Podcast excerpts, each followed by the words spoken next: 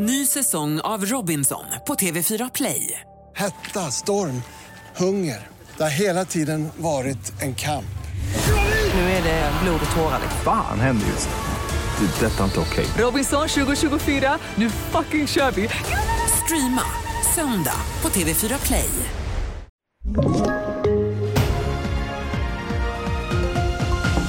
Dödsskjutningen i Stockholm, försvårat samarbete mellan Sverigedemokraterna och Moderaterna och så ett 40-tal länder som deltar i ett möte om Ukrainas fredsplan.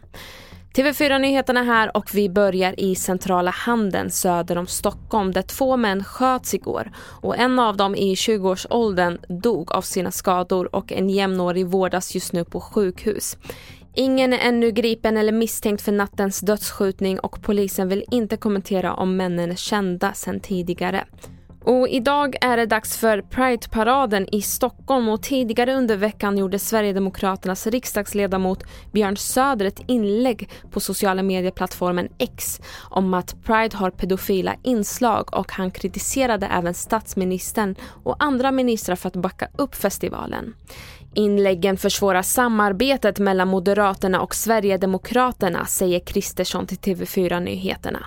Nej men det är ju helt groteska uttalanden. Det är djupt förolämpande, kränkande mot väldigt många människor. Inte i första hand mot mig, jag kan tåla sånt. Men att, men att agera så, säga sådana saker om andra människor, det är helt enkelt förfärligt. Jag blir väldigt störd när, när sådana här saker eh, försvårar samarbetet och skadar förtroendet. Och idag och imorgon hålls samtal i Saudiarabien om Ukrainas fredsplan. Av de 40 länder som deltar i mötet är Ryssland inte en av dem och var inte heller inbjuden.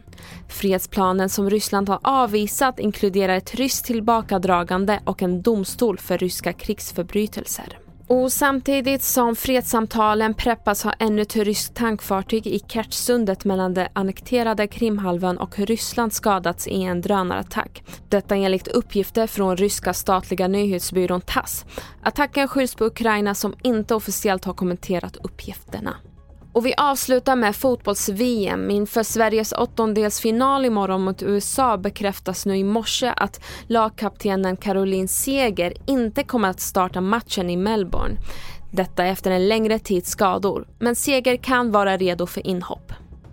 Det är inte liksom aktuellt att hon startar, men kan vi få ut det vi fick i de här första och andra matcherna, hon hoppar in en kvart, så kan det vara en, en viktig faktor. Men det vet jag inte förrän imorgon. Det sa förbundskaptenen Peter Gerhardsson och fler nyheter finns på tv4.se och jag heter Meriem Jamil.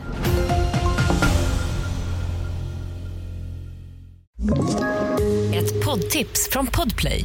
I fallen jag aldrig glömmer djupdyker Hasse Aro i arbetet bakom några av Sveriges mest uppseendeväckande brottsutredningar går vi in med hemlig telefonavlyssning och, och då upplever vi att vi får en total förändring av hans beteende. Vad är det som händer nu? Vem är det som läcker?